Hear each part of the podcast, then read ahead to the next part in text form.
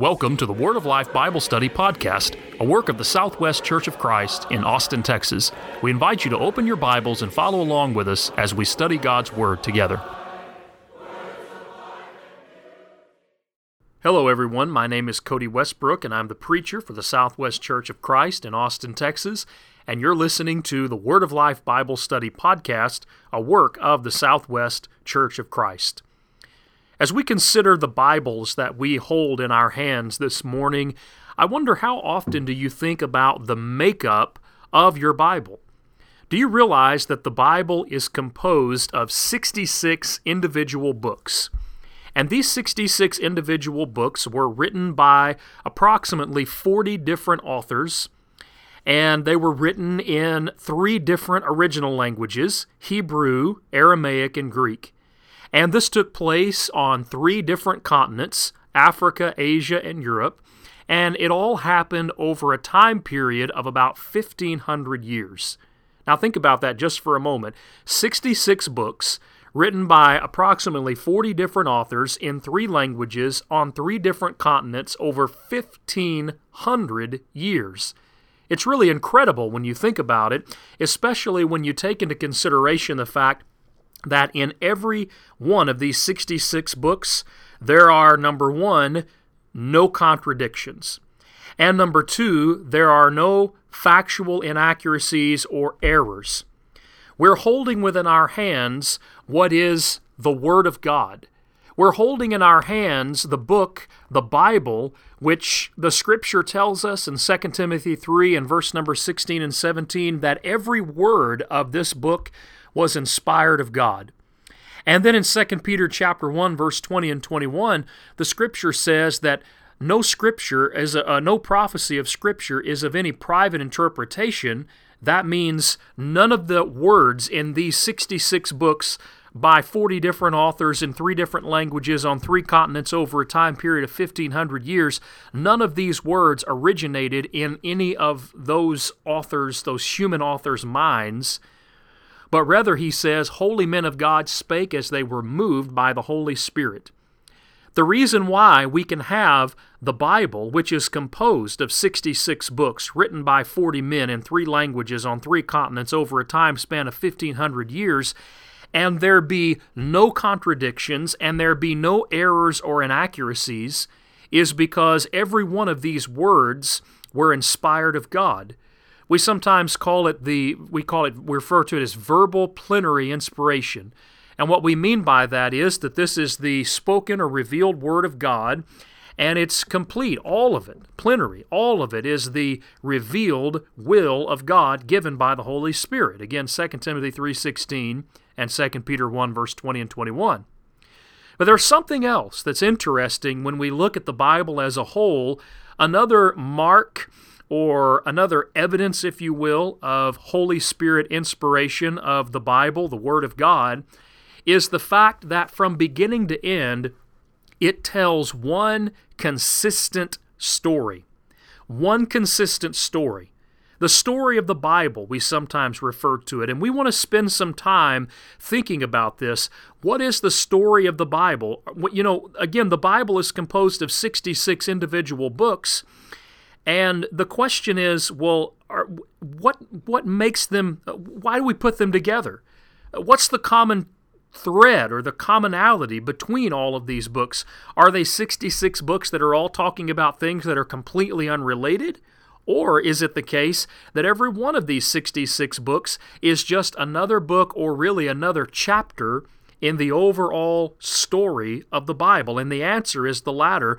All 66 of these books, every single word in the Bible, the Word of God, it's there for a reason, and it all plays a role in the overall story or narrative that the Bible tells.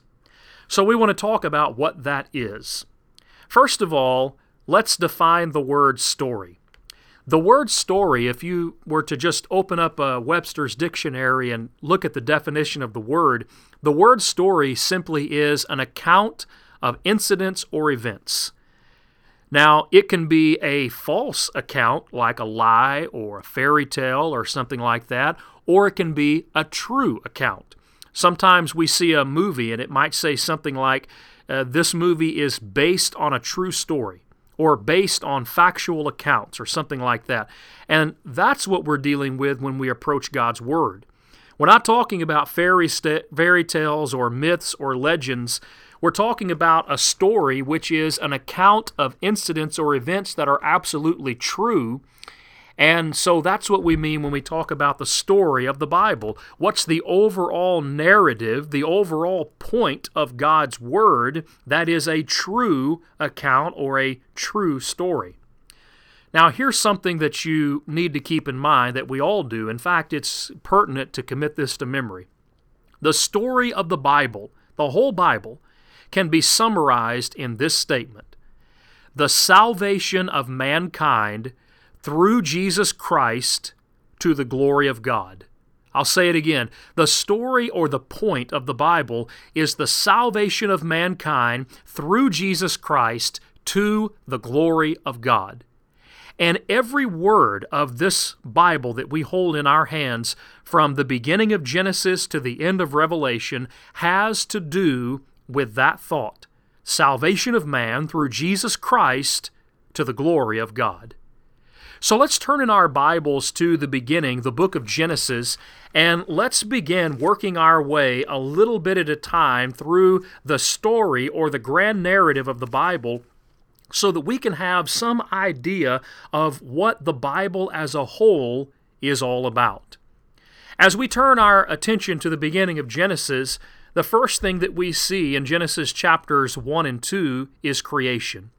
We have the 6 days of creation in Genesis chapter 1, the seventh day in which God rested, and we have the creation of mankind, and how God created man, and God placed him in the garden, and God told him to work and to keep the garden, to tend to it, and how God gave man dominion over all of the animals, and God created woman from man and brought them together and made the first family, the first married couple.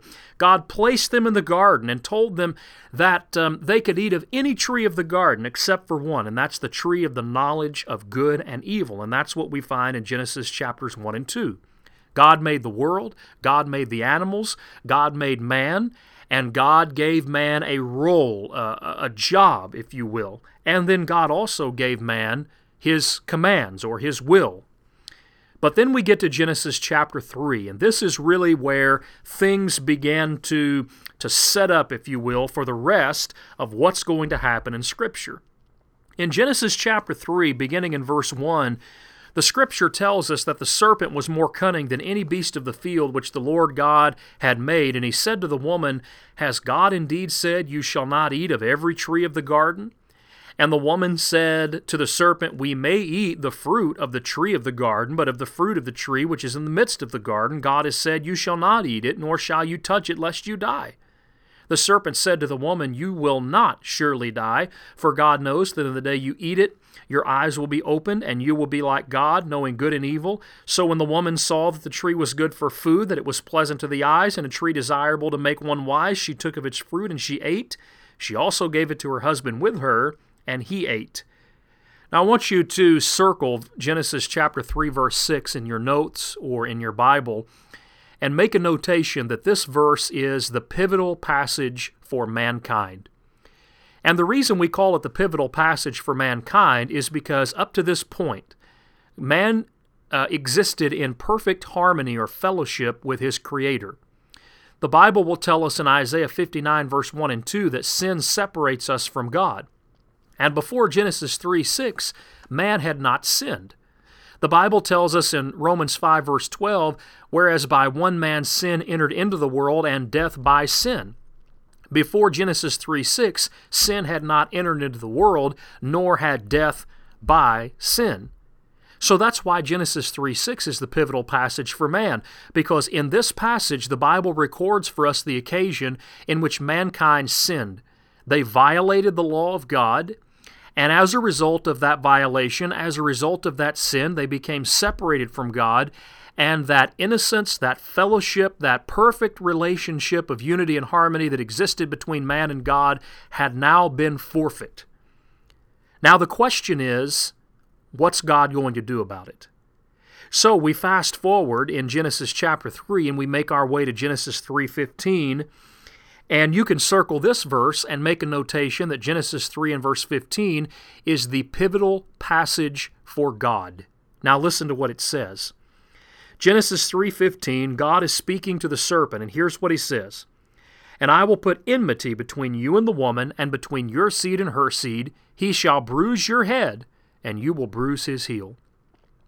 Now the reason why this is the pivotal passage for God is because this is God's initial announcement to humankind that he has a plan in order to deal with the sin that entered into the world in Genesis 3 verse number 6 and bring reconciliation between God and between man. This verse, Genesis chapter 3 and verse 15, is the first messianic prophecy. When God says, "I'll put enmity between your seed and her seed," he is talking about Satan and he is talking about Christ Jesus. And when he says, "He will bruise your head and you will bruise his heel," he is talking about the fact that Jesus came into this world and he suffered and he died on the cross, but that he also rose again, and so therefore the bruising of the heel, but the bruising or the crushing of the head. Jesus defeats death, and he defeats Satan, and he defeats the dominion and the power and the reign of sin and death in this world. And so Genesis 3 and verse 15 is a prophecy that is foreshadowing all of those events. Now, you can make a notation that Genesis 3 and verse 15 is essentially the thesis or the purpose passage for the rest of the Bible. And the reason is because from this point on, as we go from chapter to chapter and book to book, what we're looking at is we're looking at the plan of God that has been announced in Genesis chapter 3 and verse 15, unfolding a little bit at a time. Now in the New Testament, in passages like Ephesians chapter 3 verses 9 to 11 and 1 Peter chapter 1 verses 10 to 12, we learn that this plan that God has, that he announces in Genesis 3:15, we learn that that plan is referred to in some places as a mystery, or the mystery of God, or mystery of godliness. And the word mystery simply refers to information hidden in the mind of God that man cannot know until God chooses to reveal it. And so in passages like Ephesians chapter 3 and 1 Peter chapter 1, the Bible will reveal that God has now revealed what that plan is. And again, as we read and study through the Old Testament from Genesis all the way to Malachi, we see little glimpses, little images here and there, announcements and prophecies here and there about what God is intending and planning to do. But then it all culminates in the cross of Jesus Christ and the establishment of the church of Jesus Christ on the day of Pentecost. And so the Apostle Paul and Peter and other writers of Scripture inspired of God will say, this is the mystery. This is what God had in his mind from eternity, and he's revealed it to us. But he will also call it the eternal purpose of God in Ephesians 3, verse 9 to 11. Which means before God ever said, "Let there be light," before he ever created man, God knew what he was going to do. He had this plan in his mind. And so now he's letting mankind know in small glimpses what that plan is. So as we start and we study through God's Word, we see immediately the creation of mankind in Genesis chapter 1 and 2, and now the fall of mankind because of sin in Genesis chapter 3, and the initial announcement by God of what God will do in order to deal with the sin of mankind. Remember how we summarize the story of the Bible. The salvation of man through Jesus Christ to the glory of God. That is encapsulated in Genesis 3:15. The salvation of man by the death of Jesus Christ on the cross to the glory of God. Now, from this point forward in the book of Genesis, we're going to see a process of elimination that begins to unfold. You'll notice in Genesis 3 and verse 15 that God simply says that the answer to sin is going to be the seed of woman. Question, what woman? How will we know who she is? How will we be able to identify her? Well, God begins to answer that question then, again, in other passages in the book of Genesis. As we continue studying God's Word, we see them. So now we turn in our Bibles to Genesis chapter 12, beginning in verse number 1. And in the first three verses of Genesis chapter 12, the first four verses, I should say, we are introduced to a man by the name of Abram. Listen to what God says in Genesis 12, verse 1 through 4. Now the Lord had said to Abram, "Get out of your country, from your family, and from your father's house, to a land that I will show you. I will make you a great nation, and I will bless you, and I will make your name great, and you will be a blessing. I will bless those who bless you, and I will curse him who curses you, and in you all the families of the earth will be blessed." So Abram departed as the Lord had spoken to him, and Lot went with him, and Abram was 75 years old when he departed from Haran. Now again, process of elimination. We learn in Genesis 3:15 that we're looking for the seed of woman. But now when we get to Genesis chapter 12, Abraham, or Abram, as his name is at this point, is introduced, and we begin to see that it's going to be the seed of woman who is a descendant of Abram or Abraham. You will notice that God tells Abram, I want you to leave your country, and I want you to go to a place I'm going to show you. And he says, I am going to make you great, and I'm going to bless you. You are going to be a blessing. And notice the end of verse 3. In you all the families of the earth will be blessed. Now later on in the New Testament, particularly in the book of Galatians, the Apostle Paul, by inspiration of the Spirit, is going to refer back to these promises that God makes to Abraham, and he's going to tell us that the ultimate fulfillment of these promises is Jesus Christ, who was of the seed of Abraham, who came and died on the cross for all mankind so that we might all be reconciled to God. Remember our sentence, the salvation of man through Jesus Christ to the glory of God. Later on, as we continue studying through the book of Genesis, the Bible records that God spoke to Abram on a number of different occasions, and he re-emphasized or reaffirmed the promise that he made to him in Genesis chapter 12. For example, in Genesis chapter 22, the Bible tells us that there is an occasion in which God seeks to test Abraham's faith. And so he commands Abraham to take his son Isaac and offer him as a sacrifice on the altar, and Abraham obeys God.